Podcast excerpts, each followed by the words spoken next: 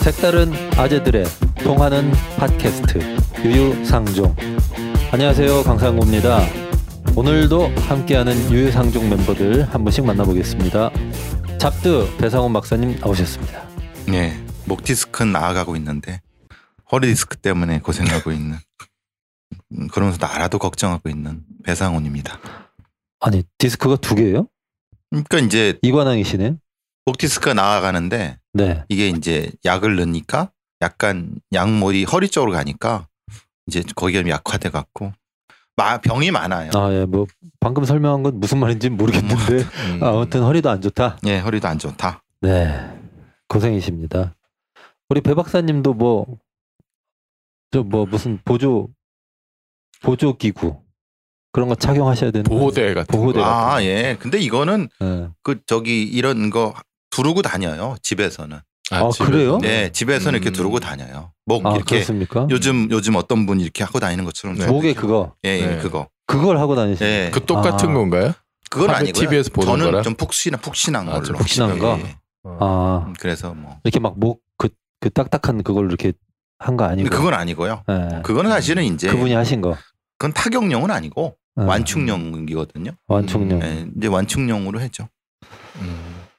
타격용, 그게 무슨 말이죠? 그러니까 맞은 사람이 하는 아, 것과 아, 아, 아. 이제 아, 찌부러든 그렇군요. 사람이 하는 것이 다르다고요. 아하. 그러니까 알겠습니다. 이제 서장훈 씨가 예전에 네. 많이 해고 네. 다녔잖아요. 네, 네. 그건 이제 뭐 이제 이렇게 하다가 저기 현지업이한테 꺾여갖고 그래갖고 이제 이렇게 한 거잖아요. 아, 근데 이 타격용은 아니죠. 아, 좀 용도가 다르다고 하더라고요. 네 알겠습니다. 아. 아무튼 평소에 집에서 배 박사님이 네. 하시는 목에 네. 어, 하시는 것은 요즘에 그분이 하- 목에 하고 있는 거랑은 다르다. 그러니까 타격용 어, 맞았을 때 하는 거랑 다르다 이런 거죠. 왜 그걸 하신지 모르겠어요. 어쨌든 목에. 용도가 다른데. 예. 아, 네. 음. 알겠습니다. 그분이 목을 맞은 건 아니죠? 뭐 목에도 충격이 좀 갔을 수. 그렇죠, 예. 아 그렇군요. 뭐 이제 예. 어, 턱을 이렇게 제대로 맞으셔가지고. 아 예. 지금 말씀하시는 분은 JP 이종필 박사님이십니다. 네 안녕하세요. 아, 반갑습니다. 예, 사악한 JP, 사이피 네. 이종필입니다. 나라 걱정한다는 걸 배상원 박사님이 해버리니까 이제- 지금 이제 이걸 할 수밖에 그렇군요. 없잖아요. 아, 아 괜찮습니다. 네. 네. 나라 걱정도 이제 좀 돌아가면서 하는 걸로. 맞- 아 그러죠. 네. 어. 우리 배 박사님은 오늘 이게 화면 안 보여서 설명을 드리기 힘들지만 빨간색 옷 입고 오셨어요. 정말 새빨간 레드를. 네, 제가 보니까 오늘이 공휴일이라 일이라 일이라 죄송합니다 발음이 안 돼. 대체 휴일. 아 오늘 대체휴일 그렇죠. 그러니까 쉬는 날 네. 쉬는 날 기념 빨간색인가요? 정치인이 발음 좀 제대로 못해요? 아니 쉬는 날 이거 녹음, 녹음하려니까 제가 막 너무 가슴이 아파가지고 네. 맞습니다. 에, 몸도 마음도 풀려 있는 상태에서 하다 제가 보니 이제- 발음도 풀려 있습니다. 겨울에는 빨간색 그 이 뭐라고 해야 하나 패딩 이런 걸 자주 입고요. 어. 아 역시 여름에도 빨간색 티 이런 걸 자주 입어요. 빨간색 좋아하세요? 좋아합니다. 네 아까 저랑 우리 비슷하시네. 그럼 어 그래요? 네. 어 아까 저도- 우리 PD님이 네. 빨간색 옷 보고 역시 피 색깔이다 어 피색. 이러시더라고요. 저는 공- 그 휴, 휴일 기념인 줄 알았는데 근데 JP 박사님은 왜 빨간색을 좋아하십니까? 이뻐서요. 음. 아 우문현답인데요. 색깔 좋아요. 거잖아요. 저- 네, 네. 색깔 좋아요. 빨간색. 네. 어 자유한국당 색깔이죠. 자연 네. 좋죠. 네. 그렇습니다. 우리 자유한국당 김성태 원내대표의 쾌유를 빕니다. 쾌유를 빕니다. 네. 아 저도 예. 그 되게 그 갑자기 이렇게 당하셔가지고. 어, 그러면 얼마나 굉장히 놀랐을까? 놀, 놀라셨을 것 같고 좀 충격이 있었을 거라는 게 이제 화면을 봐도 느껴졌어요. 그죠? 저도 네. 봤는데 어, 이게 때린 사람이 예. 이게 좀 정확히 때렸더라고요. 거의 그 뭐 이렇게 뭐 스냅샷 비슷하게 친것 같기도 하고 이게. 네. 어, 근데 만약에 그래서- 위에서 아래로 쳤으면 추- 충격이 더 갔을 거예요. 음, 근데 음. 이 상태는 아래에서 위로 이제 계단 올라가다가 김성태 아, 그렇죠. 의원님은 위, 위에서 내려오 내려오시다가 이렇게 맞아갖고 그나마 좀 네. 충격이 그 그런 거의. 거의 무방비. 그렇죠, 예. 마음의 준비도 전혀 안 됐을 텐데. 네. 음. 비틀거리다가 쓰, 쓰러지시더라고요. 아니 게다가 단식하고 있던 중이라 아, 더 영양 상태도 되게 안. 좋았을 테니까. 네. 원래 그 국회 기- 계단은 뭐 경호원이 있거나 그런 그런 상황 뭐 음, 이런 건 아닌데 음, 그래도 음. 자유한국당의 그 여러 비서관이나 뭐 저기 이분들이 그뭐 방어를 잘 못한 것 같다는 생각이 좀 많이 들어요. 여론 여론 파악을 잘 못하시는 것 같아요. 그러니까요. 지금 굉장히 바깥 여론 정말 안 좋거든요, 사실은. 아, 그러면은 그러면은 그- 그렇죠. 그런 그러면 좀- 경호를 좀 네, 잘했어야죠. 그렇죠. 경호 같은 게 좀 필요했을 것 같은데. 필요했는데 제가 그 주말에 이제 뭐, 뭐 어린이날이고 뭐 어버이날 곧 있고 해서 주말에 이제 부산에 식구들이 이제 올라오셨어요. 예. 그래서 같이 밥 먹다가 이제 이런저런 얘기하는데 굉장히 그 옛날하고 이제 달라진 아, 그런 그래요? 민심을 전하시더라고요. 아, 네. 부산 분들이신데. 네. 그렇군요. 그래서 좀 자유한국당에서 좀 이런 민심의 변화 같은 거 좀 이렇게 좀 음. 잘 캐치를 하셔서 그런 좀 경호라든지 이런 것도 좀 신경을 썼으면 좋겠고 어쨌든 김성태 원내대표님 빨리 좀 나으시고 예. 국회도 좀 빨리 정상화됐으면 좋겠네요. 네, 그러니까요. 어. 근데 이게 보통 그렇게 맞으면 어 맞은 네. 사람에 대해서 동정심이나 이런 네, 게 동정 여론이. 확 올라가고. 네, 올라가게 되죠. 이렇게 되잖아요. 예전에 그 뭐죠? 네. 박근혜 대표가 그때 대전은요? 그- 네, 그쵸. 이제 예. 테러 당했을 네, 때도. 네. 그랬을 때도 그랬고. 음, 그 옛날에 어. 김영삼 전 대통령도 음. 유명하신 말씀이 굶으면 죽는다 아, 그렇죠. 말씀하셨습니다. 맞아요. 진짜로. 그쵸. 굶으면 네. 죽죠. 진심을 담아서 말씀하신 거 예, 보니까 예. 적당히 해라. 네. 본인의 경험이 네, 담긴. 어. 네. 아무튼 근데 이게 맞아 맞으니까 이게 입장이 강경하게 나갈 수밖에 없잖아요. 네. 그러니까 일단은 그러니까 이제 그렇죠. 단식을 더 해야 되는 상황이 아니 이게 그러니까 벌어진 걸로 보여요. 그 최근에 최근의 네. 상황. 그러니까 문재인 대통령이 중국 갔을 때 네. 그 이제 중국 경호 업체 사람들이 이제 기자들이 한국 좀 기자를 그렇죠. 폭행을 네, 한 적이 아, 있었는데 그랬죠. 그게 국내 언론에 알려졌을 때 국내 여론이 이제 맞은 기자에 대한 동정 여론이나 그 때린 그 경호 업체 직원들에 대한 분노, 항의 이런 것보다 그런 게 이제 사실 상식인데 그렇죠. 그것과 거꾸로 가는 여론들이 있었거든요. 맞아요. 예. 이거 평소에 평판이 네. 평판이나 근데 지금 그, 그 어. 기조가 이번 저기 김성태 그 원내대표 폭행 사건 뭐 하고도 좀 이렇게 그 기조가 연결이 되는 것 같아 가지고 그러니까 좀 여러 가지 생각이 들 때 좀 착잡한 면도 네. 있고 네. 아무튼 보통 일반인 네. 기준으로 한다고 하면 그 정도면은 완전히 이건 저 음. 제제 업계 기준입니다. 음. 그 업계 기준으로는 50만 원에서 100만 원 정도 아. 합의금. 아 그래요. 예. 일반인 네. 일반인. 네, 일반인 근데 이제 자유한국당에서 이건 정치 테러라고 네. 규정하시는 거니까 그러면 그 합의금으로 어, 그렇게 뭐 얘기할 수는 있는 게 없는데, 아니죠. 근데 이제 우리 상식적으로 우리 청취자들도 알아두셔야 될 거는 음. 그 정도 선이면은 어, 돈 100만 원 준비하셔야 된다. 네. 아, 아, 알겠습니다. 그 정도 생각하시고 또 그 정도 때리시면 안 된다. 네. 아 그렇죠. 네, 음. 그리고 절대 그런 건 안 되고 대신에 이건 방해사 불벌죄가 되기 때문에 네. 하- 형사 합의만 하면 되는 겁니다. 아, 예, 네. 예, 예. 상해가 아닌 이상. 예. 예, 예. 알겠습니다. 업계. 예. 네. 그쪽 업계는 그렇다는 빨간 티 업계. 그렇죠. 예. 알겠습니다. 근데 지금 뭐 그렇게 돈으로 해결할 수 있는 건 아니고 음. 드루킹 특검을 조건 없이 받아야 해결되는 네.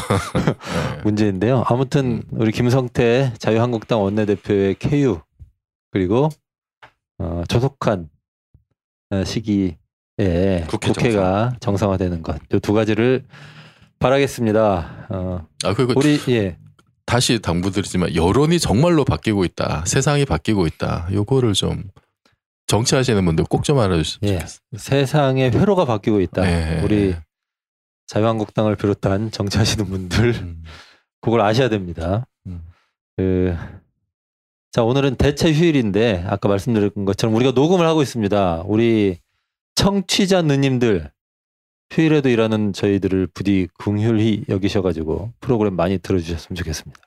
이거 조선시대 이후로 처음 듣는 용어인데요. 긍휼이. 긍휼이 음. 여기다. 교회 안 다니시는군요. 예? 아, 교회 안 교회 안. 다녀요. 예. 아, 이런 거 쓰나요? 아, 목사님들 이런 말 목사님이? 안 있으시나요? 어, 어, 우리가 이런 단어 알아야 됩니다. 아, 그렇군요. 네. 긍휼이. 아, 그래야 우리가 구원을 받습니다. 그렇군요. 근데 근데 네. 정의당은 노동이 당당한 나라 만들자고 하는 정당이잖아요. 네.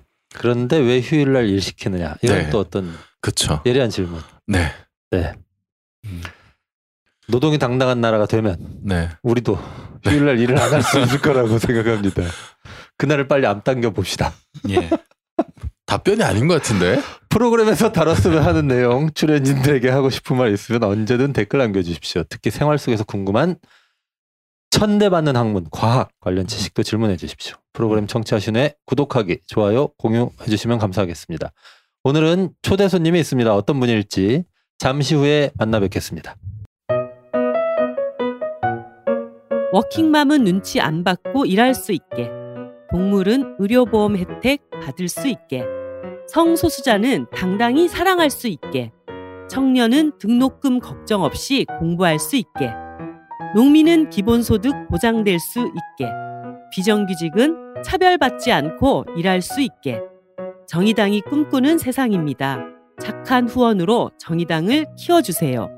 1877 1447 1877 1447 정의당 중앙당 후원의 차카오페이 6.13 지방선거가 약 40일 앞으로 다가왔습니다. 정의당도 각 지역에 후보들을 내고 있는데요. 우리 역량 뛰어난 우리 후보들. 근데 홍보가 부족한, 홍보가 부족한 상황입니다. 그래서 정의당 후보를 대놓고 광고하는 시간 준비했습니다. 아, 이게 이제 잘하면 광고고요. 심하게 하면 압박 면접 되겠습니다. 정의당 서울시장 후보 김종민 후보님 모셨습니다. 네. 박수로 맞아 주십시오. 안녕하세요. 자, 우리 김종민입니다. 예, 청취자 여러분들도 박수 치고 계시죠? 네. 아, 반갑습니다, 후보님. 네. 본인 반갑습니다. 소개를 좀 부탁드리겠습니다. 저요? 소개? 네. 어. 방금 제가 한게 소, 소개인가요? 아, 길게 할까요? 어, 아니, 짧게, 뭐 이제 뭐. 이런 거 있잖아요. 뭐 나이 아니면 네. 본인이 잘생겼다 아. 아니면 뭐 자신의 강점 음. 이런 건가요? 그런 거. 어. 네. 네. 아, 저는 뭐 어, 정의당 서울시장 후보 김종민입니다. 네. 그 서울시장 후보들이 그 여러분이 나오셨는데 음, 유일한 아마 서울 토박이가 아닐까 생각이 듭니다. 어, 첫 마디. 네. 굉장히 지역색, 약간 지역색. 구립니다. 지역색. 아, 그런가요? 서, 서울색. 토박이. 음. 어, 지방 서울색. 선거 때 어. 토박이 이런 얘기 하는 거. 진보 정당 후보 입에서 이런 얘기가 나올리라고는 상상도 못 했습니다. 워낙 어. 언론에서 안 다뤄주고 있기 때문에요. 예. 그렇죠. 어느 이렇게 동네 토박이 무슨 얘기를 해야 됩니다. 서울 어느 동네 토박이? 서울 곳곳을 돌아다녔습니다. 아, 곳곳을. 네네. 예. 아니, 그 태어나시기를 서울에서 태어나셨나요? 네, 서울에 음. 태어났고 아. 연희동 524번지가 아, 연희동 좋은 동네. 어, 그, 네. 그 연희동이야. 네, 연희동. 할때그 연희동 아닙니까? 네 네 전두환? 맞습, 맞습니다. 어, 네. 근데 옛날에 이제 그 조선에 조선이 이제 여기 사냥의 털을 잡을 때 그런 예. 얘기했었어요. 연희동 좀 그렇다고. 동네가? 아 동네가 안 좋다고. 아, 그래요? 아, 네.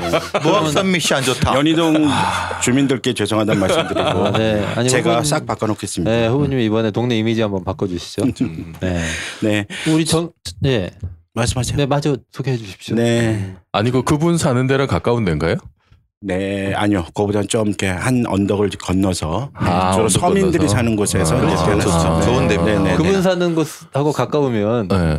뭔가 좀 이렇게 돈도 좀 있고 권력도 좀 있고 아 그런가요? 이래야 되지 않을까요? 어, 어, 재산은 많으시던데 제가 보니까. 아, 그게요. 네. 어, 아버님 재산인데 아. 제가 워낙 순진하다 보니까 이제 뭐 직계 좀비 속 모든 예, 재산을 다 음. 아, 공개해야 맞다. 한다는 압박감이 많았어요. 근데 어. 저희 아버님 아무튼 열심히 살아오셔서 돈을 좀 모아놓으셨는데 네. 그게 들어가니까 뭐 상당히 많은 금액으로 아, 아니 그래서 저는 뭐 와, 가지고 저- 있는 돈이 없습니다. 아 그런가요? 네, 네, 그, 보니까 가난해요. 네, 그래요? 네. 어. 그 부모님은 부모님은 열심히 네, 평생 노동하셔가지고 네, 그렇죠. 음. 두 분이 아, 안 쓰고 한 번도 네, 쉬지 않으시고 아니 그 이제 그 제가 검색해 보니까 이제 저번에 그 총선 이렇게 나오시면서 그 막 여러 가지 공개하잖아요.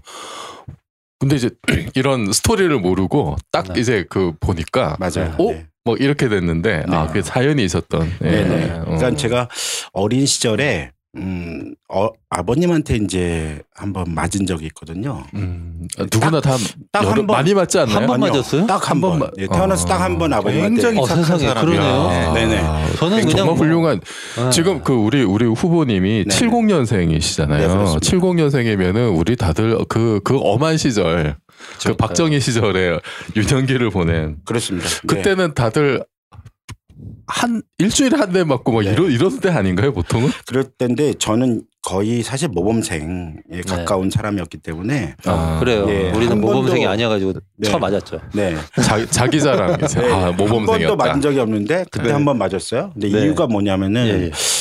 음, 제가 도시락 반찬을 당시 이제 싸갖고 다닐 때죠. 급식 무상급식 시절이 아니니까. 음.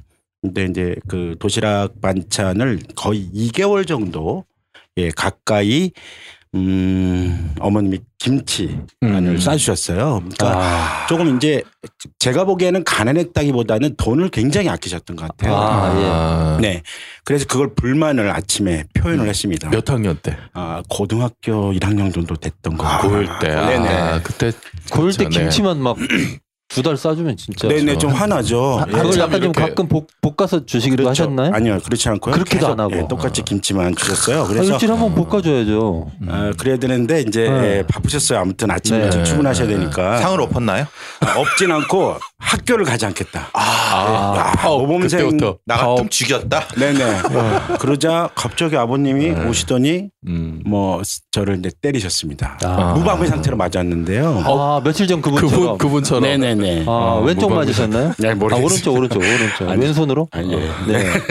그랬는데 그때 이제 그런 어떤 가난이라고 하는 것이 굉장히 좋지 않았던 그 음. 사춘기 음. 정서를 좀 이렇게 흔들었던 것 같아요. 그래서 화를 내서 딱 맞았던 기억이 나는데 그러니까 두 부모님이 한 번도 쉬지 않고 일하셨다는 것을 빼고는 굉장히 가난한 어린 시절을 살았어요. 그러니까 어, 초등학교도 다섯 번 정도 전학을 제가 했거든요. 그래서 네. 음. 그런 시절을 살았고 지금까지도 뭐 아버님 어머님은 저기 집에 한 채 있으셨다가 아, 어머님이 좀 아프시면서 저랑 같이 아버님이랑 합치셨어요. 그래서 음. 아버님 저희 집하고 같이 합치면 저희가 맞으면 이제 저희 뭐 같이 사는 분 입장에서 보면 시부모님을 모시게 된 거죠. 아. 같이 살면서 집을 합치면서 이제 전셋집으로 이제 같이 합치게 됐습니다.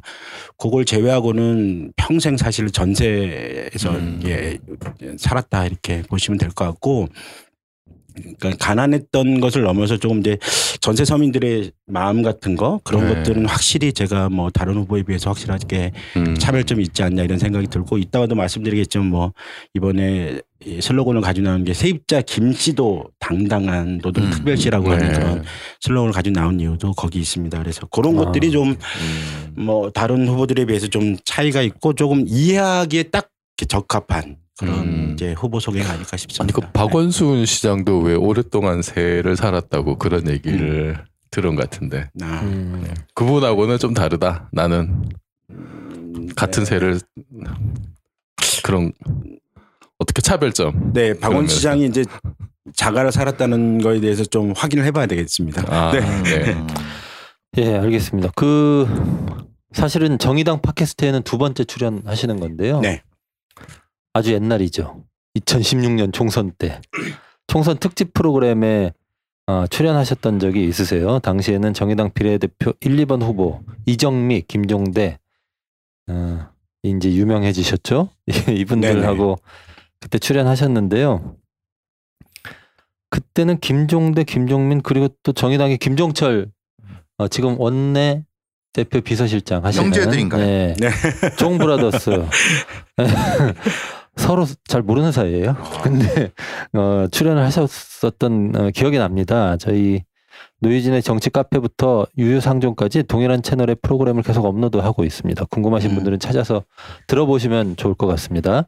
자 후보님하고 계속 이제 얘기를 나눠볼 텐데요. 오늘 아침에 대한항공 네, 조양호 회장 집 앞에 가셔가지고 네, 텐트를 치셨다고 합니다. 네, 네.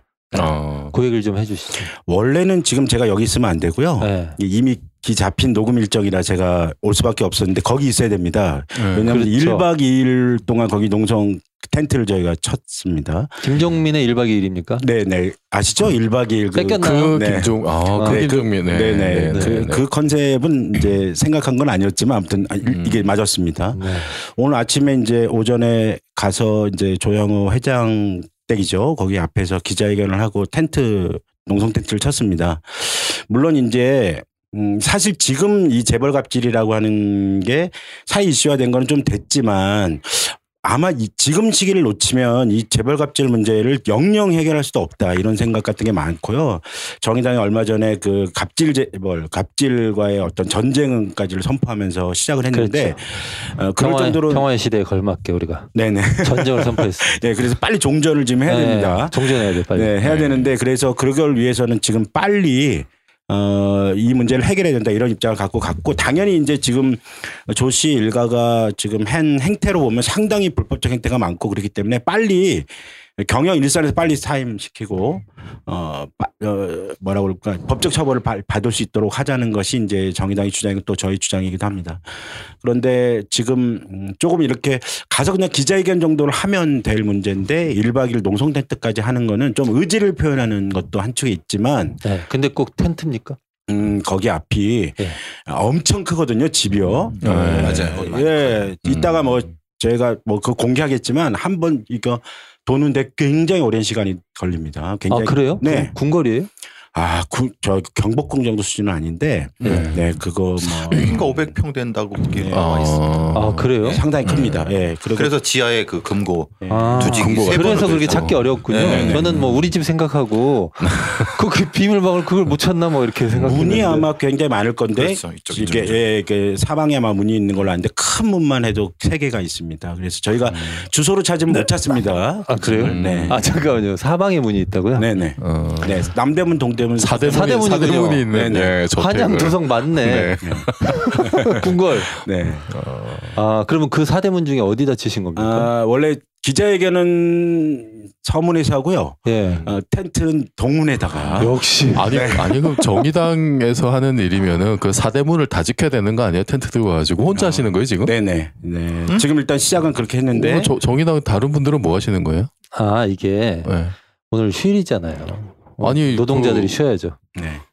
그럼 지금 우리는 우리는 우리 김종민 후보는 어, 그러면 아니 근데 이거 뭐 사대문을 지켜 문을 다 지켜가지고 잡자 이런 그런 취지인가요? 아 잡는 취지는 어, 그런 건. 아니죠. 네네. 네. 의지를 좀 보여주고 네. 빨리 좀 이렇게 경열선에서 나와야 된다는 거죠. 얼마 전에 대한항공 직원들이 뭐 촛불 시위도 열고 했습니다. 현장에 뭐 심상 대표랑 같이 저 있었지만 아 그 마음의 분노가 정말 어마어마합니다. 그런데 정말 좋게 외쳐지는 구호 중에 대한항공을 사랑하고 또 대한항공을 지키겠다고 하는 마음이 구호가 정말 마음에 많이 와닿거든요. 우리 같으면 뭐 대한항공 때려보시자 이렇게 할 텐데 직원들이니까 엄청 그런 마음들을 내고 있었습니다. 이 사람 이 조씨 일가만 좀 물러나면 대한항공이 정말 국민들의 항공사로 또 우리 노동자들의 항공사로 돌아올 수 있을 거라는 생각이 들고 그런 마음으로 시작했는데 아주 우연하게도 지금 국회 안에는 텐트가 또 하나 있습니다. 음, 그렇죠. 저는 이른바 그분 텐트 있죠. 네, 저는 정치 갑질 텐트라고 생각이 드는데 김성태 원내대표가 지금 좀 불의의 사고를 좀 당하시는 하셨지만 사실 지금 국회가 당장 지금 대한항공 청문회도 열어야 되고요. 삼성 이 지금 문호조 경영에 대한 지금 빨리 국정조사도 빨리 해야 됩니다. 그리고 뭐 어, 있었던 강원랜드에 대한 특혜 채용 비리에 대한 특검도 해야 되고 지금 할 일이 굉장히 많은데 지금 그렇게 정치 갑질 텐트와 같은 거를 지금 자유한국당이 하고 있는 것에 조금 비유적으로 빗대어 어, 이런 정치가 진짜 할 일이라고 하는 것은 이런 이, 이 정치 갑질 같은 것처럼 재벌 갑질에 대해서 응당한 응징을 해야 된다고 하는 메시지를 정치가 해야 된다. 네. 이런 마음으로 사실 시작을 했습니다. 아니 그럼 네. 저기 그 국회 안에도 그 미러링 텐트를 하나 해서 갑질 그만두라고. 아그 그 그 텐트 옆에다가 네. 그 민중당은 그 하시지 않으셨나요? 김정은 후보는 거기. 강 원장님 어떻게 어. 한번. 아니, 저한테 갑자기 왜 그러십니까? 지금 서울시장 후보 네. 어, 얘기를 저희- 나누고 있는 네, 이 저희는 순간에 그 자유한국당이 사실은 이제 네. 정치 갑질을 해온 집단으로서 이번 지방선거에서 상당한 심판을 받아야 된다고 생각합니다. 그런- 그런 의미에서 사실은 뭐 맞대응하는 텐트를 저희도 뭐 국회 안에다가 칠수 네. 있겠지만 그것보다는 음. 정의당이라면 응당 이런 민생 또 이런 어떤 한국 사회 정말 중요한 어떤 갑질 문화를 없애기 위해서라도 그 대, 에, 그런 어떤 행동을 했었던 재벌을 상대로 우리는 싸우겠다 이런 의지 표현이라고 생각하시면 됩니다. 네. 같이 하시는 분에 권수정 후보님도 있으시던데요. 네네. 그분이 승무원 출신이라고 아까 기사가 음, 났거든요. 네네 맞습니다. 네. 그쪽 조금 소개 좀 해주시죠. 그러니까 권성 저희 후보님은 서울시 비례 후보 1번이 이번에 되셨습니다. 상당히 많은 당원들이 지지를 받아서 1번이 되셨는데요. 어, 정의당이 5%만 넘으면 음, 서울시 비례 의원이 한 명 됩니다. 거의 사실 됐다고 해도 무방할 정도로 어, 지금 이제 의원으로서의 지금 역- 역할을 하고 계신데 지금 현재 되고 있는 대한항공이 갑질 문화에 대해서 가장 상징적 인물 중에 하나입니다. 박창진 사무장이라고 하는 사무장이 굉장히 그 시절 어려웠을 때 아시아 예, 예, 땅콩이양. 땅콩해양 네. 사건으로 어려웠을 때 이 권수정 후보가 당시 아시아나 노조 그 위원장 승무 음. 노조의 위원장이셨거든요. 그때 박창진 사무장의 호소에 대해서 제일 먼저 응답하고 함께 돕고 연대하고 그랬던 우리 후보님이세요. 그래서 이번 이- 이번 그 조- 대한항공 갑질 이런 행태에 대한 가장 상징적으로 저항해왔던 인물 중에 하나입니다. 그래서 같이 지금 그 역할을 하고 계시고 어, 제가 말하는 메시지보다 확실히 권성 우리 후보님 네. 하는 메시지가 훨씬 더 언론이 어, 바- 받아안기도 음, 좋고 또 시민들도 상당히 많이 호응을 하시는 것 같습니다. 네. 같이 그 저기 그 텐트 하시나요? 음. 네네 같이 텐트 네. 있습니다. 음. 네. 네.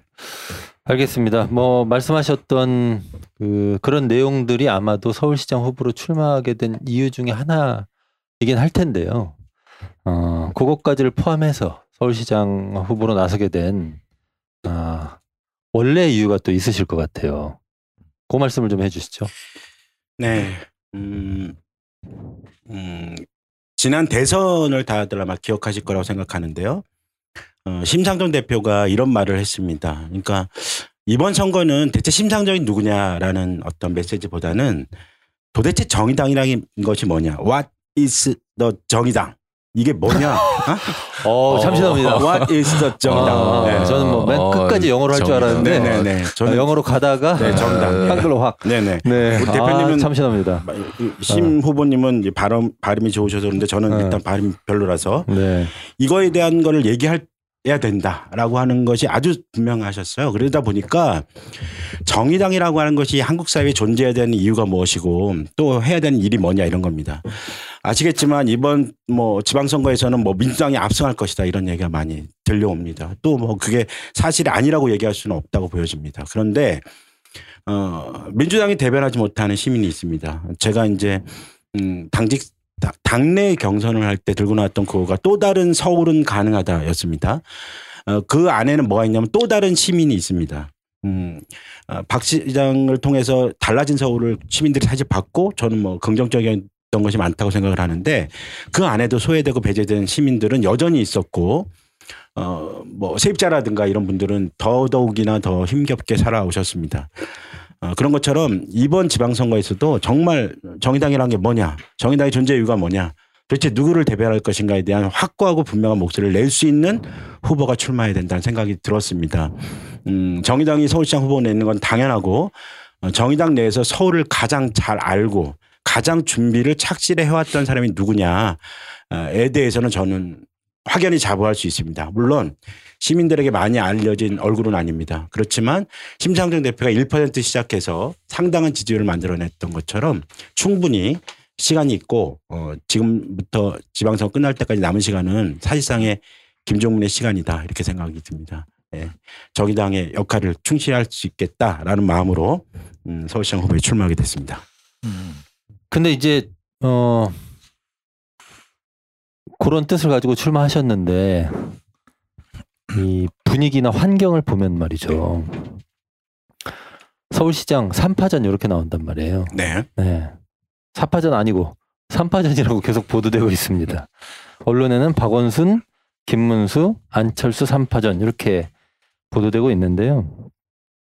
김종민 개인으로서 어, 그리고 정의당의 후보로서 방금 말씀하셨던 그런 뜻 이외에 후보로서의 장점, 어, 경쟁력 이런 게 뭐가 있을까 이런 얘기를 좀 해, 해, 해주시죠. 아까 했잖아 서울 토박이.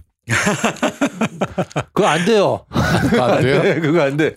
그거 말고 네. 음. 서울은 서울에는 유권자들이 토박이가 아닌 사람들이 많습니다. 네. 맞습니다. 그건 맞습니다. 네, 네. 어. 저 저도 부산에서 살다가 네, 저도 그래요. 네. 아니 근데 네. 지금쯤은 우리 서울의 유권자 시민들이 서울 토박인 사람이 굉장히 많으실 걸요. 아마 아, 그래요? 굉장히 청년층은 아마 거의 압도적으로 아마 많으시지 않을까 싶긴 합니다. 음, 뭐 그럴 수는 있겠네. 네네. 서울에서 나고 자란 사람이 지금은 그렇다고 서울 토박이가 뭐 경쟁력이 있다고 네. 생각하지는 네. 않고요. 네. 네. 저는 궁금한 게 딱 이건데, 그러니까 왜 또 다른 서울이 필요할까? 그러니까 음. 잠깐 말씀하셨 하시긴 하셨습니다만 이게 확 와닿지가 않아요. 음. 어. 음. 아 정말 사람들이 이게 피부로 와닿아야 되거든요. 야 이거 진짜 서울이 뭔가 또 다른 서울이 필요하다라는 음. 게확 와닿아야 되는데 그러니까 오세훈이 망쳐놓은 어. 거를 박원순이 조금은 회복을 했다. 음. 그런데 많이 부족하다. 음. 그러니까 김종민이 거기에 또 다른 서울을 뭔가 있다. 음. 라고 쪽으로 가야 되는데 네. 그러니까 뭐 박원순이면 충분하지라고 한다면 이제 이건 망친 거고 음. 그죠? 박원순이 부족하다. 어쨌든 대부분의 사람들이 박원순이 되겠지라고 생각하는데 그 박원순이만으로는 좀 부족하다. 우리가 그것의 대안이다.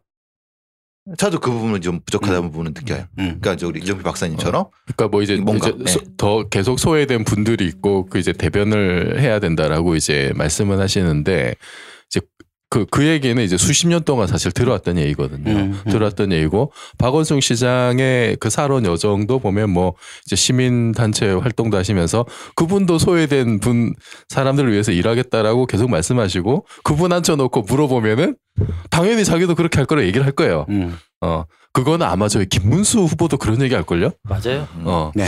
그래서 그냥 그렇게만 말씀하시면은 아 서울이 또 한번 바뀌어야겠구나라는 게 확 와닿지가 않아요. 네. 그러니까 이렇게 생각하셔야 돼요. 그러니까 음 박원순 서울시장이 저희가 이제 정책 공약을 검토할 거 아니에요. 네. 또 이제 후보로서 어떠한 생각과 가치를 시민들하고 함께 나눌 것인가를 고민하게 될 때마다 가장 큰 어려움은 박원순 서울시장이 안 한 게 없다는 거예요.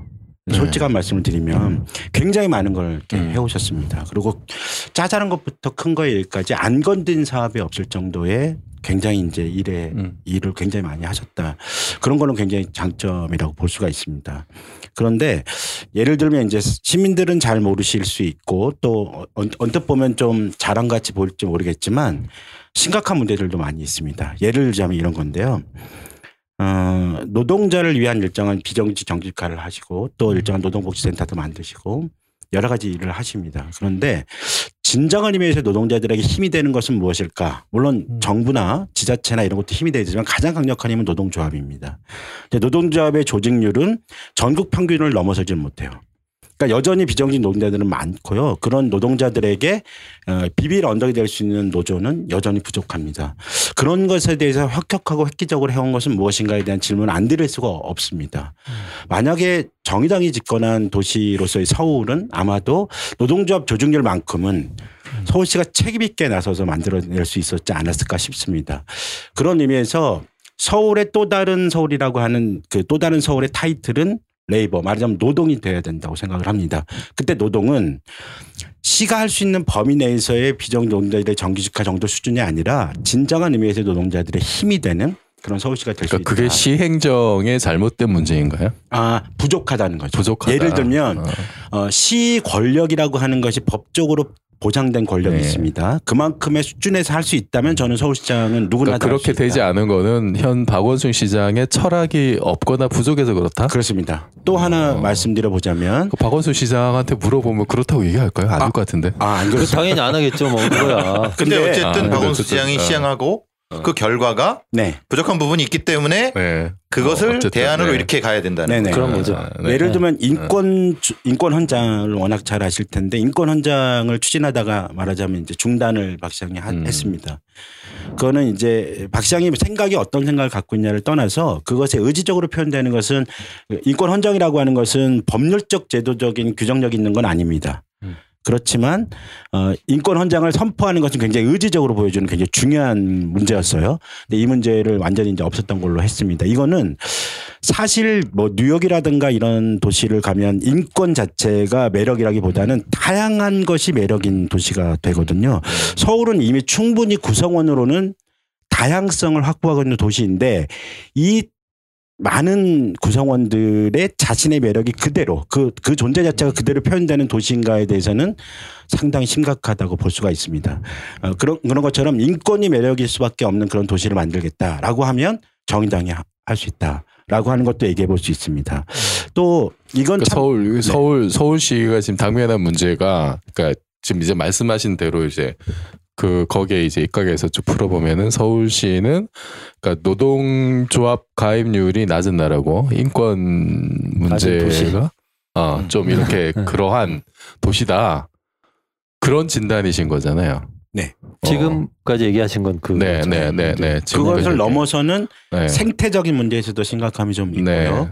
어. 어, 또한 축에서는 근데 이제 그, 그 문제를 처음 말씀하셔가지고 네. 이거 그 이- 이걸 유권자들 어떻게 받아들일지에 대해서는 약간 좀 그래 그 중요한 문제이긴 한데 네. 어차피 공약은 어. 책으로 된 거는 유권자들이 다 보질 못하는 거고 네. 그러면 본인의 유권자 본인의 후보로서 핵심적인 어젠다 네. 두세 개 정도를 치고 나가서 네. 머릿속에 콱 박아줄 수 네. 있는 네. 그게 사실은 그 후보를 네. 띄우는 거고 저 그러니까 당을 띄우는 거죠. 그 그 왜 또 다른 서울이 필요한가라는. 질문에 대한 지금 첫 번째 답변과 두 번째 답변이 뭐였냐면은 서울시는 노동자 가입률이 낮다. 그 다음에 인권 문제가 아직 좀 그렇다. 아, 그게 지금 바꿔야 될 두 가지 문제라고 말씀하셨는데, 근데 사실 이제 그냥 서울 시민 입장에서 보면은 제일 답답한 건 아, 미세먼지 왜 이러냐 이런 거거든요. 네. 그렇죠. 미세먼지 좀 말씀드려 볼까요? 그러니까 예를 들어 이런 게 있습니다. 어, 박원순 시장이 추진하는 미세먼지 정책은 모든 환경 운동을 하시는 분들 사이에서 미세먼지는 마른 수건짝이다. 음. 사실 할 게 아직 말하자면 더 이상 하- 하기도 어려울 정도로 굉장히 힘든 미세먼지 줄인다는 건 어렵다는 거죠. 그런데 몇 가지 유일한 방법이 남아 있다. 음. 어, 예를 들면 도심 면 단위 통행을 제한하는 거 음. 이런 것들이 유일하게 남아 있는 것이고 세계의 어떤 진보적인 도시들이 만들어왔던 정책 중에 하나이다. 음, 뭐 상당한 효과를 거뒀다고 하고요. 이런 정책을 추진할 수 있는가에 대한 질문에 박원 시장이 그렇다. yes 이렇게 대답하기는 어려울 거다라고 음. 생각합니다. 음. 이런 대목이 한 축에서는 박원순 시장이 잘 못했거나 부족하게 했다는 것이 아니라 음. 상상력 자체가 완전히 다른 음. 그런 구상을 해볼 수 있다는 음. 것이 서- 정의당의 서울시장 후보가 그러니까 그게 될 이제. 철학이 완전히 다른 거냐 아니면은 실행 단계에서 아이디어 고갈 내지는 뭐 이제 그런 디테일의 문제냐 그런 거를 사람들이 궁금해할 것 같아요. 음. 근데 이제 박원순 시장 같은 경우에도 미세먼지가 이제 막 크게 올라가니까 뭐 이제 뭐 대중교통 이용하라고 이제 뭐 그런 조치들도 냈었잖아요. 그렇죠. 뭐 그러면 대중교통 네, 무상. 네 무상 네. 뭐뭐 그러니까 그런 실행의 디테일에서 뭐 여러 가지 말들도 많았습니다만 그런 문제인가 아니면은 완전히 확연하게 이건 진짜 그 시 자체를 바라보는 철학 철학이나 근본 어떤 그 시각 관점 이런 게 완전히 다른 건가? 완전히 이제 어. 다르다고 생각할 수밖에 없는 게요. 네. 어, 원래 미세먼지 정책이라고 하는 것은 대중교통 정책과 연달이 있다 있고요. 음. 생태적인 그 도시의 환경 인프라를 구축하는 문제랑 상당히 있다 있습니다. 그런 문제에 대한 근원적 문제 해결의 지점으로 나아갈 수 있는가? 네. 그런 문제를 확연하게 자기 언어와 네. 자신의 정책적인 의지로 표명할 수 있는가에 대해서는 상당히 의심스럽다는 것입니다. 그러니까 이제 근원적인 해결책으로 제시를 한게 아까 그 뭐 면단 면단위. 공대 협통의 네. 어, 면단위 일정한 어떤 그 교통의 규제, 네. 어, 뭐 사대문항 규제, 강남 네. 지역에 대한 규제 이런 것들을 포함한 얘기들이고요. 규제를 하면은 그러면 이제 사대문 안으로 들어오는 통행세 같은 거 이제 받고 이러실 건가요? 아, 일단 규제가 핵심적인 겁니다. 아예 네. 못 들어오게 하는 것에 대한 상상력을 갖고 있습니다. 네. 어, 다만- 아예 아예 못 들어오게 하는 네네. 거예요. 다만 아. 들어오게 될 경우에는 네. 당연히 이제 그쪽에서 자영업을 하시거나 이런 음. 분들에 대해서의 일정한 당연한 영업을 위한 통행을 보장할 수밖에 음. 없습니다. 그런 걸 제외한 대부분의 것은 음. 어, 일정한 규제력을 갖거나 아니면 상당한 높은 수준의 통합력을 그러니까 그 상당한 정도가 어느 정도인지 구체적으로 내가 지금 제가 제가 이제 사대문 밖에 사는데 네네네. 사대문 안에 볼 일이 있어요. 네. 네. 차를 갖고 들어가지 네. 말자는 게 제안입니다. 아 그러면은 네. 내 내 개인 차를 가지고 사대문에 못 들어간다 아예. 아 굉장히 강력한 조치네요. 네네. 어. 이제 박원순은 못하고 김종민은 박원, 거죠. 못할 것 같아요 그거는. 어. 네. 근데 요게 진짜 차별점이네요. 그러면 정의당 우리 저기 서울시 선거운동본부에 그 이제 가장 제 생각에 가장 획기적인 사람들 피부에 와닿는 공약 이걸 것 같아요. 사대문 안에 차량 진입 금지. 광화문 기준 어. 20km 안에 네. 차는 네. 없다. 네. 이거죠. 아우, 네. 이, 이- 그렇게 나가는 게 저는 굉장히 그렇죠. 예. 이슈화를 시켜버리는 거죠. 예. 그러면 엄청 욕을 저는- 먹을 거예요. 근데 엄청 욕을 먹어도 아 그래요? 네. 당연하죠. 엄청 욕을 먹죠. 그러면 네. 아니 저는 괜찮은 것 같아요. 그냥 괜찮은 어차피 욕을 먹는 거예요. 다 불편해지면 그렇죠. 예. 지금 어차피 뭐 차 끌고 가나 뭐 그러나 비슷하잖아요 사실. 그러니까 우리가 그거를 대중교통에 생각은 이런 거죠. 네. 길을 늘린다고 음, 도로를 많이 만든다고 음. 빨리 갈 수는 없어요. 어, 왜냐하면 건 차가 더. 예, 들어오니까. 그렇죠. 그러니까 그러니까. 오히려 네. 도로를 아 예. 없애면은 음. 더 빨리 가요. 거기에 또 다 적응하게 돼요. 그러니까 어차피. 되니까. 그러니까 네. 말하자면은 이런 부분이죠. 광화문 기준 20km 차 못 들어와. 네. 근데 거기 자영업자라든가 음. 뭐 여러 부분들이 음, 엄청 음, 욕을 음, 먹어요. 음. 근데 욕을 먹는 게 뭐, 뭐냐면 네. 이슈화가 된다는 거예요. 그러니까 아니 어쨌든 일차적으로 생계와 직결되는 분들은 그렇지, 네. 예외가 있어야 될 텐데 그렇지 않은 사람들은 좀그 서울시가 생긴 일을 가장 획기적인 교통정책 될 것 같은데. 네. 그러니까 네. 이, 저 아니, 이게 제가 지금 아마 아무 말도 안 하고 가만히 네. 앉아서 보니까 네. 이게 이슈가 될 것 같아요. 네. 왜냐하면 두 분이 막 지금 막 얘기하고 있어요. 아니 이건 직결되는 문제죠. 어. 이슈- 이슈 인 거죠. 그럼요. 아니, 그러니까 저는, 말하자면 저는 이거 아니 갑자기 엄청 시끄러워졌어요, 제가 지금 막. 아니 선거 운동 하실 때다 어. 필요 없고 요거 전면에 내세우시면 보세요. 어. 이건 이런 건 어때요? 예를 들면 네. 어, 얘기 중에 뭐냐면 한강에 대해서 박원순 네. 서울시장이 네. 갖고 있는 어. 속의 생각은 네. 제가 알고 있는 한 음. 일정한 한강에 배를 띄우는 거예요. 음, 그러니까 유람선 같은 거요? 네네네. 한강- 큰 어, 배를 큰 배. 띄워, 네. 큰 배가 음. 들어오게 하는 게 핵심적인 고민이에요. 음, 말씀은 음. 그렇게 안 하시지만 음. 아마 그럴 거라고 생각합니다. 그런데 저는 한강의 수중보, 신곡 네. 수중보를 깨고 열어야 된다. 음. 그래야 흐른다는 거죠. 음. 그러면 아마 바닥이 다 드러날 겁니다. 뭐 음. 모래톱이 들어오고 또 네. 일정한 생태적인 요소가 공급된다고 하면 저는 어, 유- 뉴욕 센트럴 파크가 굉장히 큰 어떤 도시 한가운데 있는 네. 센트럴 파크라고 하는데 저는 한강만한 크기의 센트럴 파크를 전 세계에 없을 거다 이런 생각을 갖고 있고 이거는 어, 수십 년이 걸리겠죠 이 자연성 회복이라고 하는 것은 그러나 이런 시작은 음. 시장의 단호한 의지로 할 수 있어야 된다 음. 왜 그러냐 음. 박원순 서울시장은 신곡 수준부를 깨겠다 열겠다는 정책 공약을 두 번이나 걸고 당선이 된 후보입니다. 근데 음. 한 번도 의지적으로 하지는 않으세요. 그렇죠. 네. 그러면 이게 어떻게 될 것인가에 대한 상상력을 제공할 수 있는 것은 정의당 후보만이 할 수 있지 않냐라고 하는 생각 같은 거. 그래서 제 말씀 그거예요. 공약 많아요. 근데 이거 다 비슷비슷해요. 이제 나중 그러니까. 가면은 문제는 어. 에, 대중들한테 확실히 확 머리에 확건 박아버릴? 수 있는 거는 못 들어온다.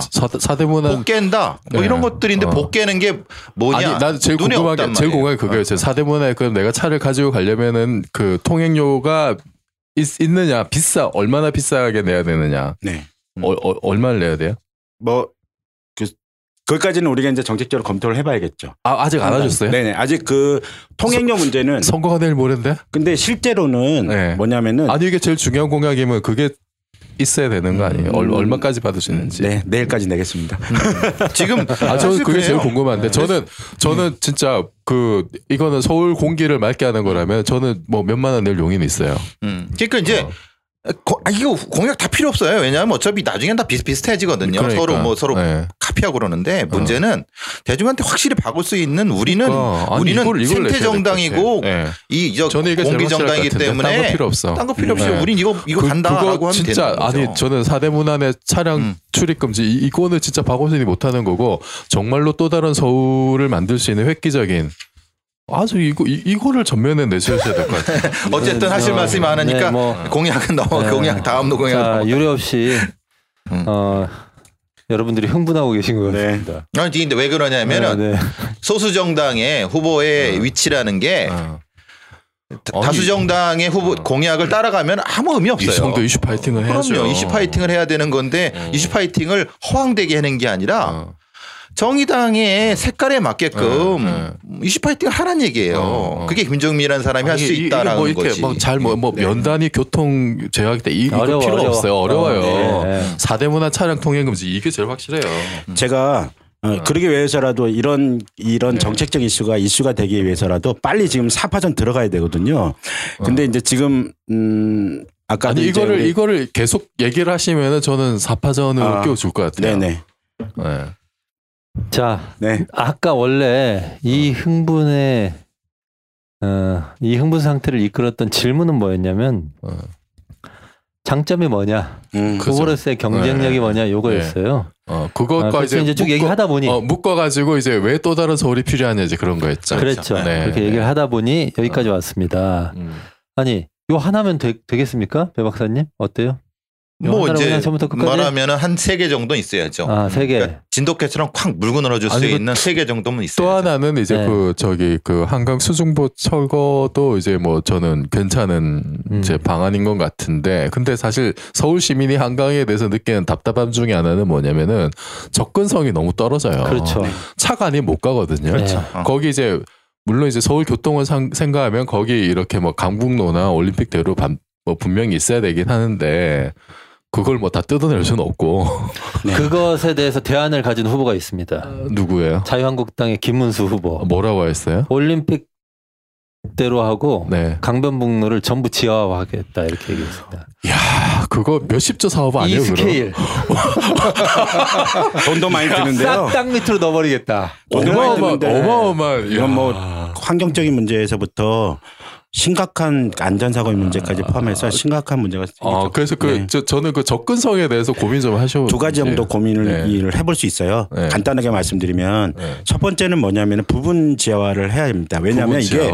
어, 한강 재자연화라고 하는 것은 일정하게 접근성을 보장하지 않는 재자연화라고 하는 건 없거든요. 네. 근데 지금은 양쪽에 강변 도로가 사실 막고 음. 있기 때문에 아마 지천들도 마찬가지입니다. 네. 그래서 일부 일부 이른바 지하화라고 하는 것을 추진 안 할래 안 할 수가 없는 거고 음, 일부 뭐 어느 어느 구간이죠? 그러니까 예를 들면 이게 음. 일정하게는 그런 생태를 보존하고 만들어낼 수 있는 구간들이 일부 있습니다. 예를 들자면 이제 당장 지금 그걸 다 할 수는 없지만 어 말하자면 일정한 개발이 예정돼 있는 곳들이 있습니다. 그런 데는 이, 이 부분을 하는 건데 예를 들자면 가장 강력하게 많이 검토하는 생태 운동하시는 분들 사이에서는 이촌을 말합니다. 이촌 지구. 음. 그쪽은 네.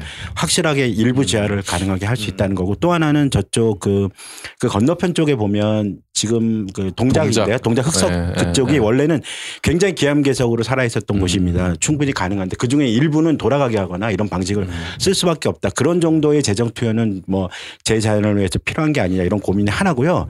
획기적으로 제출되는 아이디어는 하나 있습니다. 음. 강변 도로에 횡단보도 설치입니다. 근데 이거는 아.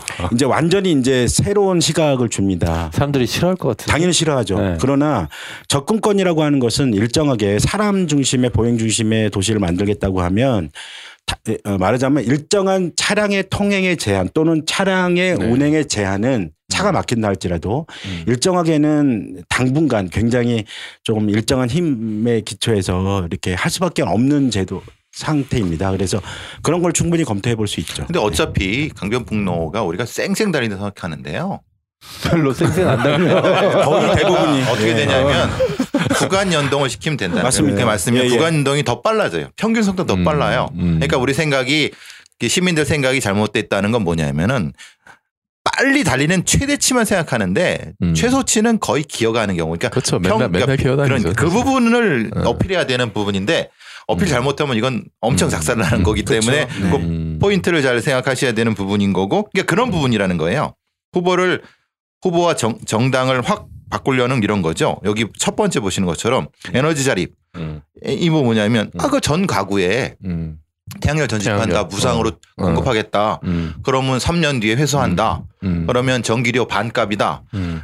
이게 황당하잖아요. 음. 근데 현실적으로는 가능한 부분이 있어요. 음. 왜냐하면 태양열 전- 전지판이라는 게 뭐 지금 서울시에서도 지원하고 하고 있죠, 있는. 건데 네. 지금은 어적정하거든요. 사실은. 어정쩡하죠. 그러니까 음. 그거에 대한 거를 박원순을 파고들면은 음. 승산이 있는 음. 부분인 거고 음. 그런 부분이라는 거죠. 지금 김종민만의 음. 예, 아주 그 이- 음. 사실 김종민 누군지 모르잖아요. 어. 근데 그런데 이런 1박 2일 김종민만 그렇죠. 그렇죠. 알죠. 1박 2일 네. 김종민만 하는 건데 이런 부분을 파고들면은 충분히 음. 후보를 띄울 수 있다는 거죠. 정의당이랑. 아 근데 저는 자꾸 그 야 김문수 참 대단하네요. 그 도로 다 지화하겠다고. 아 그러면 와. 뭐그 정도 상상은 누구나 그 하는 거 아닙니까? 재원이 어느? 정도 들까요? 그거는?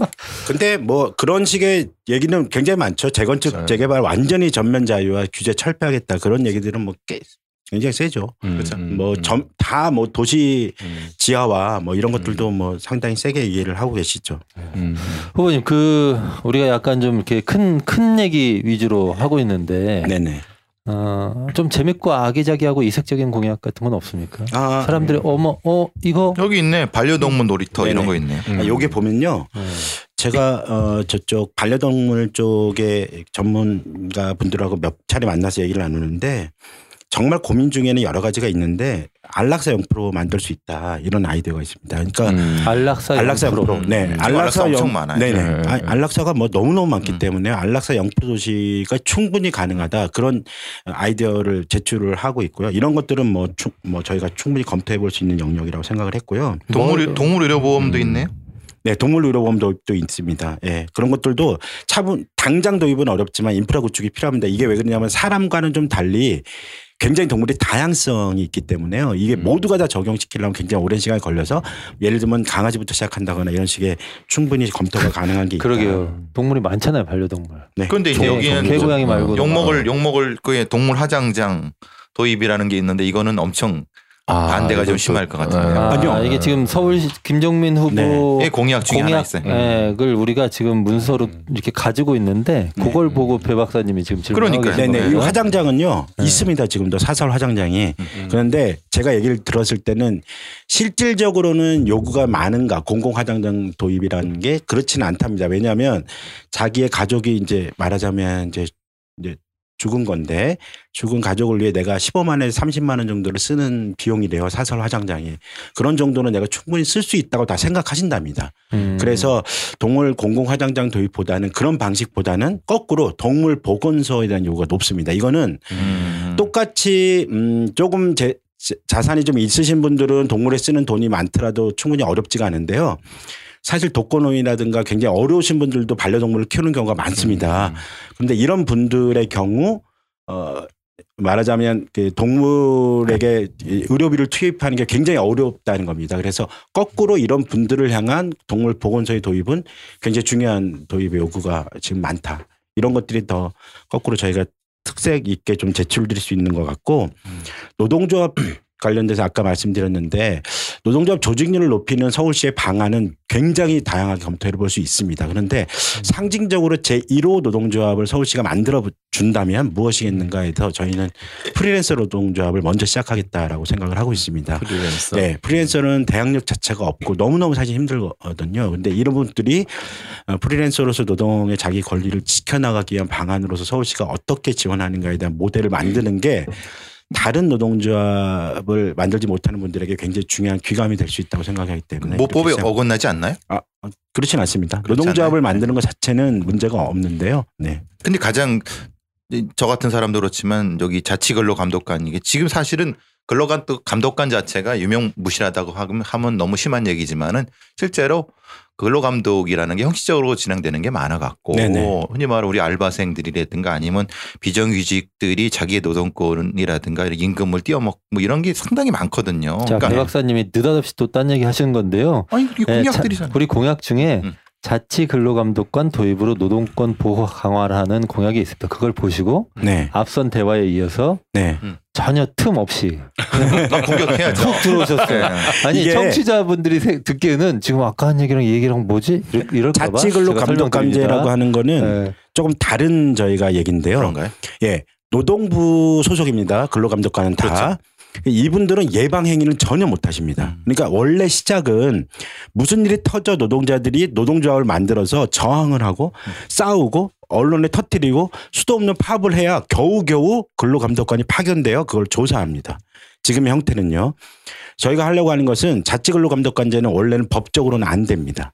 그러니까 노동부 소속만 돼 있다는 거죠. 이거의 그 그렇죠. 권한을 네. 예, 이 권한을 서울시로 넘겨라. 지금 이제 이거는 어, 상당한 교, 어, 공감대가 있는 사안입니다. 그럼 넘어오게 되면 예방적 차원에서의 근로감독을 충분히 해내는 겁니다. 그러니까 실제 현장에 방문해서 할 수 있는 근로감독을 상당수 이렇게 분포를 시키면 충분히 가능하다고 생각하고 있고 그럴 경우 어, 제출드리는 그 말하자면 정책 공약 중에 하나입니다. 그래서 이게 뭐 자치경찰제가 지금 거의 경찰제가 지금 거의 대부분 상당 수준으로 지금 공감대가 있잖아요. 그런 것처럼 근로감독관도 당연히 자치 근로감독관이 가능하다 이런 걸 저희가 이제 강하게 주장하고 있는 일종의 겁니다. 근로감독관은 노동 경찰인데요. 노동 경찰 그렇습니다. 그러니까 네.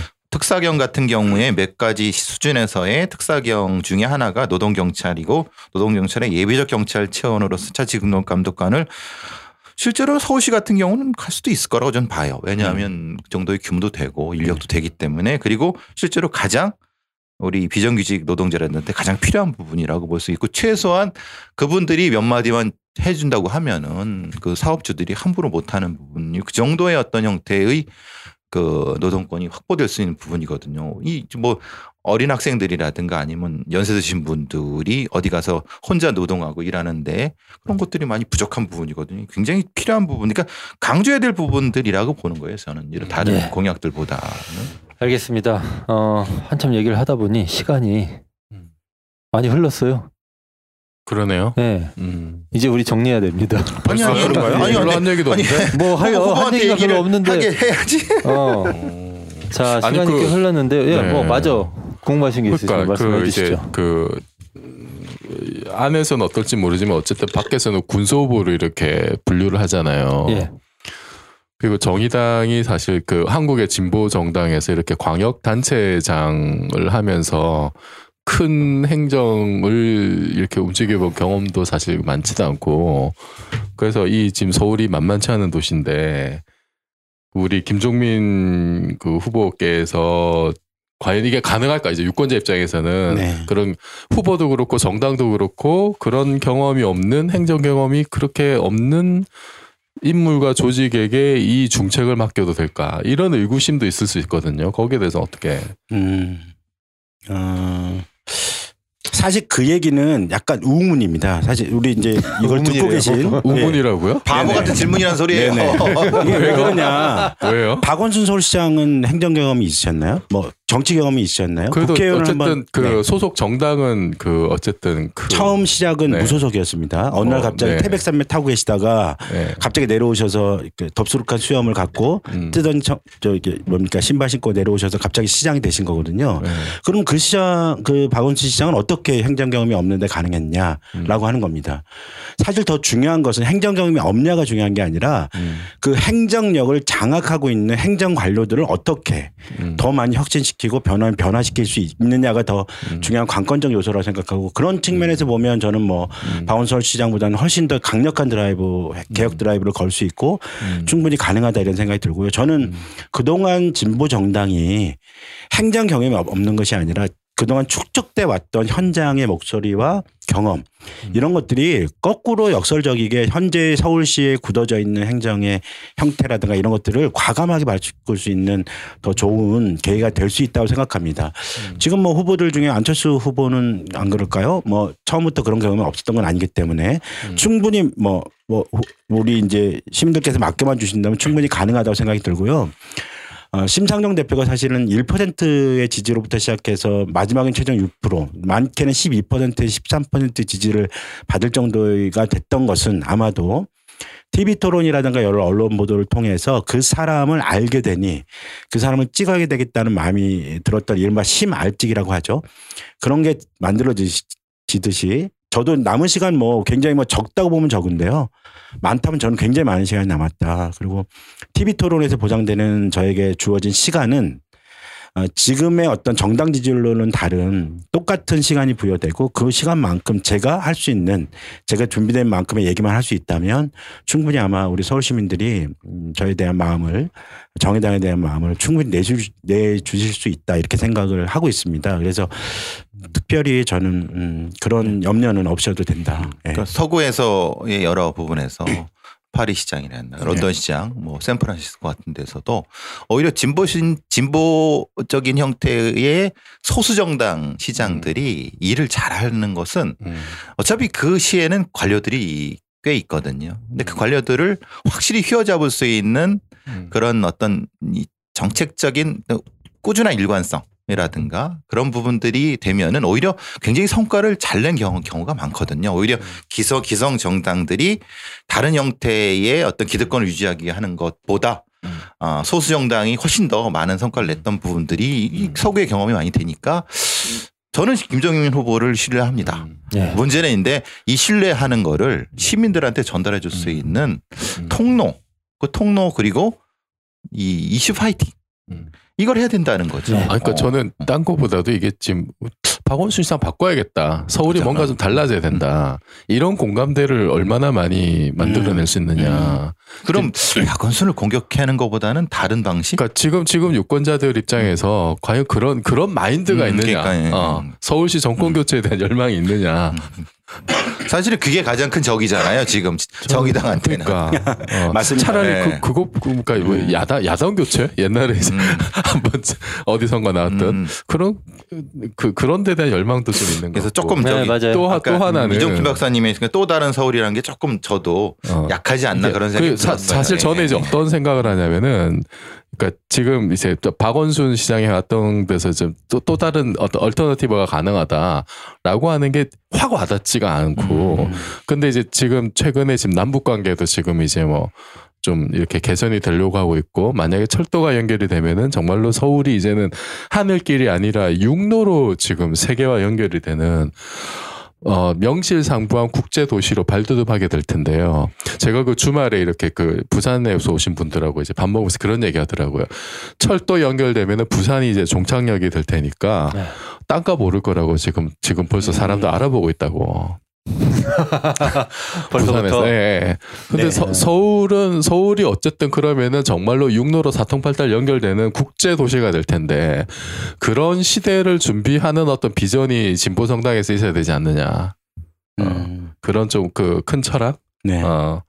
그, 그 관점에서 생태 문제라든지 이제 교통 문제도 그 뭐 공약 보니까 이제 뭐 뭐죠? 아까 저기 버스 공영제 이런 문제도 있고 그다음 아까 말씀하셨던 사대문 안에 그런 이제 그 교통 규제 같은 거 저는 그거도 그냥 단지 지금 뭐뭐 1, 2년의 어떤 그 그런 문제가 아니라 앞으로 서울이 어떻게 나가야 될 거냐. 네. 그런 그런 시대의 변화에 맞는 서울의 변화된 어떤 비전은 어때야 될 거냐.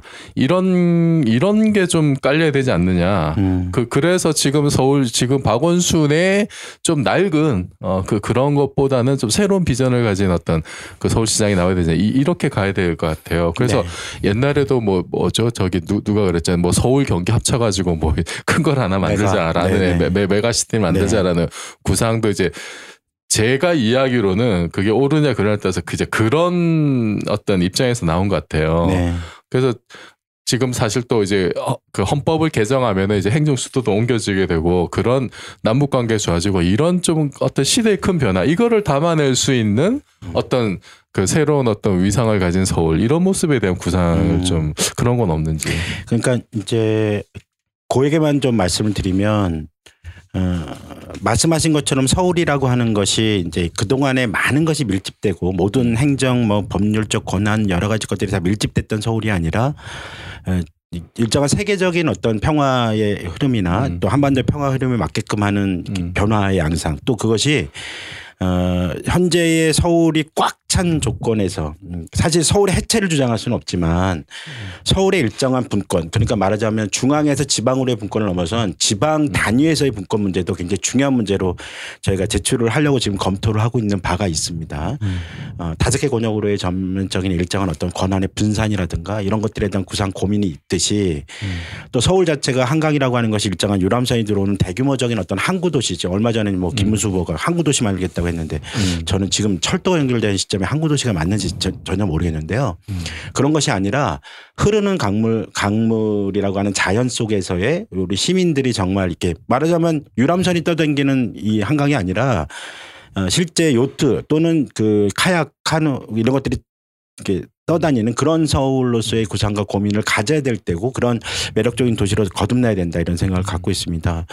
또 아까 철도 연결도 말씀하셨는데 일정한 그런 흐름이 아까 음. 말씀하셨던 공- 음. 뭐 일정한 교통의 공영제 전면적인 도입을 네. 통한 네. 그런 인프라를 구축해 나가고 만들어가는 것도 굉장히 중요한 네. 문제라고 생각이 들고요.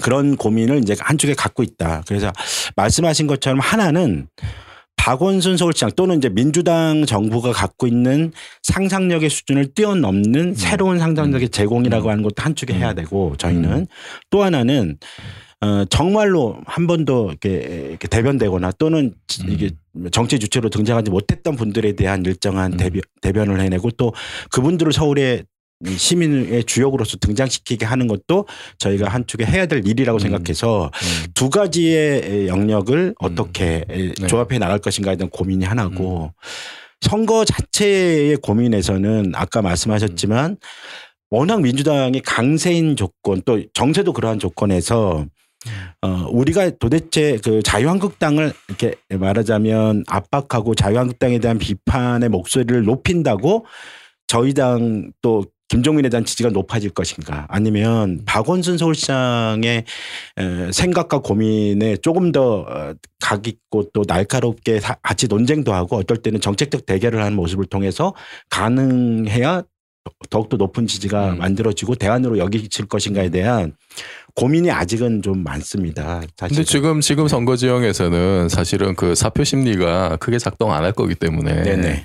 그냥 하고 싶은 얘기 다 하시면 될 것 같은데. 네네. 그러니까 두 가지 다가 사실은 네. 있어서 어. 그런 고민에 조금 더 어, 정교함을 가다듬고 고민해 보는 그런 과정이 그러니까 저는 오히려 것 그. 그, 그러니까 또 다른 서울이라고 하는 거 굉장히 이제 좋은 시도인데 아까 얘기했듯이 그게 그러니까 그 실행 단계의 어떤 디테일의 문제나 이런 걸 넘어서는 큰 비전과 철학. 음. 어. 아, 이게 우리 저기 김종민 후보라고 있는데 참 아깝다. 유- 유권자들이 보기에 지금 굉장히 지금 서울을 획기적으로 바꿀 수 있는 당장은 아니더라도 몇 년 뒤에는 진짜 나중에 저런 사람이 시장이 되고 저런 정당이 서울시를 운영을 했을 때 아, 정말 미래의 서울 모습은 정말 참 아름답고 멋지겠구나라는 생각이 드는 음. 그런 꿈과 희망을 줄 수 있는 좀 선거를 치렀으면 좋겠어요. 음. 예. 네네.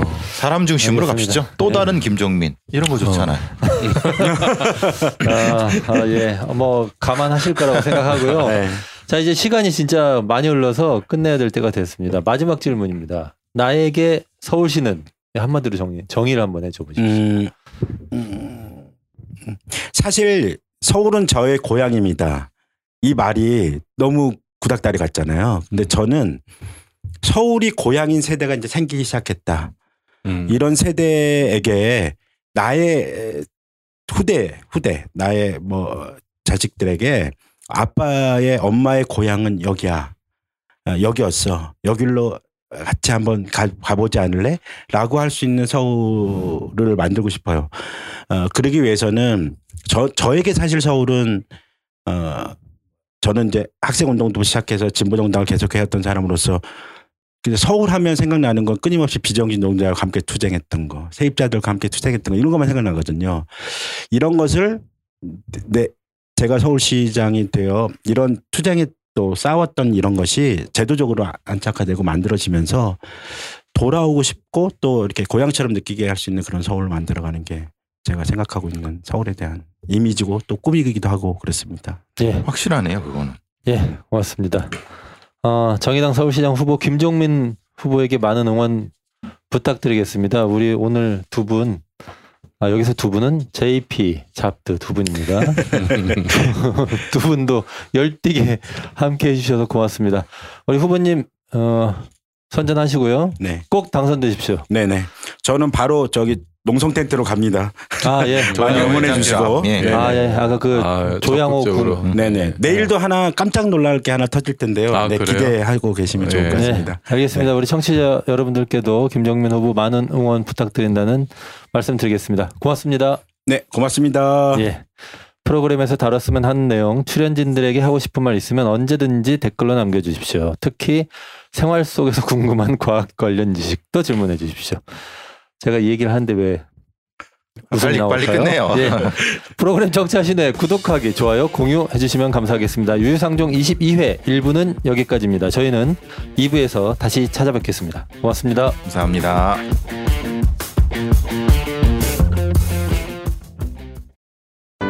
정의당 원내대표 노회찬입니다.